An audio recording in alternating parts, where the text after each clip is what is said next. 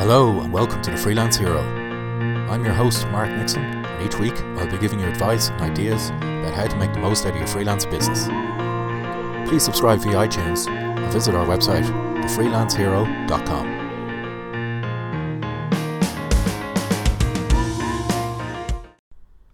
Episode 2 How to Get Your Clients to Use a Retainer. This is my turn to tackle this old pickle. Many freelancers have challenged this question over time. What may seem an impossible dream for many freelancers starting out, getting your client onto a retainer is actually not that hard to achieve. Now, not every client will want or need a retainer, and you don't want to waste your time with a client who agrees to one hour per month.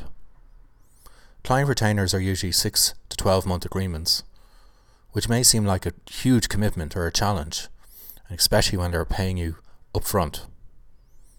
So, what's the big deal? How do you actually offer it to your clients? It's not an impossible task and can be achieved pretty easily. You'll notice the rewards when you don't have to chase payment each month. Here are five steps that you can try to get your clients onto a retainer. Number one, build trust. No business is going to pay you money for a retainer because you, the freelancer, just said so. You need to build a serious amount of trust as one of the first steps.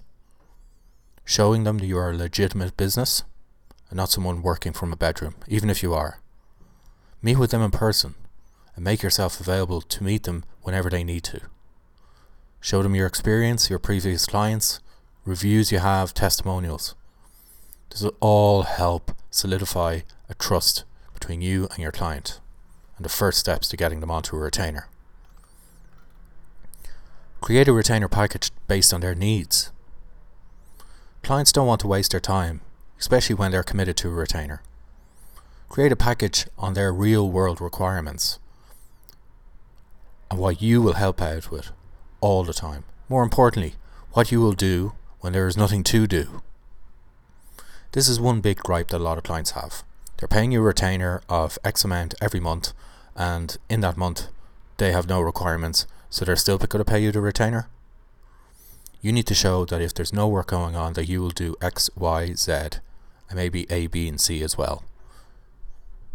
Really personalize the retainer to suit their exact requirements, and it will show you have a clear understanding of their needs and objectives. Next step is offer a inverted brackets very small discount. a lot of clients will offer a percentage discount on a, on a retainer purchase. For example, 100 hours, they will get 110 hours. Or you could offer some sort of extras that won't cost anything more than your time. Monthly reviews, meetings to discuss new trends, reporting, even a box of chocolates.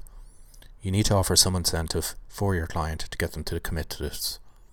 Just because your client might be a large company with millions of dollars of resources doesn't matter. They need you need to show to your client that they are getting true value for money offering a discount is quite a simple thing. It's only man hours, you know, and offering 10 onto 100 is not really that big a deal. Make yourself one of the team. You need to become indispensable. Use language in talking in emails, phone calls, on site meetings like you're one of the team. Build deep and friendly relations with the staff and management. Introduce yourself to the directors and add your face to your name. Don't become known as the web guy or the web girl. You just get called upon whenever shit hits the fan. Join in on any banter and camaraderie within the organisation, but at a very safe and sane distance. You don't want to get embroiled in company politics. Keep yourself updated with any company news and developments, including even the hiring and firing of staff. Make sure that you're up to date with your client relationship. Making yourself one of the team is the most important thing, I think, personally. I've had relationships with clients going on 10, some clients 15 years now. I've had occasions where, at the birth of my son, some clients have spent over $500 on gifts, and that really means that I'm part of the team. Make your client feel like your only client. Important clients should get important treatment for a reason.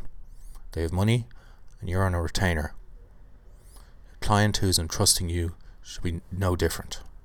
Roll out the red carpet. Tell them they will be the priority customer, and any requests that they send will be answered quickly, within a certain time frame, of course, but ahead of the rest. Offer a direct line of contact for any problems, offer monthly reviews, offer on site meetings. Make them feel like they've nothing to worry about and they can trust you. That's the end of this episode. I hope you got some ideas and thoughts about how to get your clients to use a retainer. It's not the hardest thing in the world and creates a great bond between you, the freelancer, and your client going forward. Thank you for listening to the Freelance Hero podcast. If there are any topics you would like me to discuss on the show, please visit our website, thefreelancehero.com.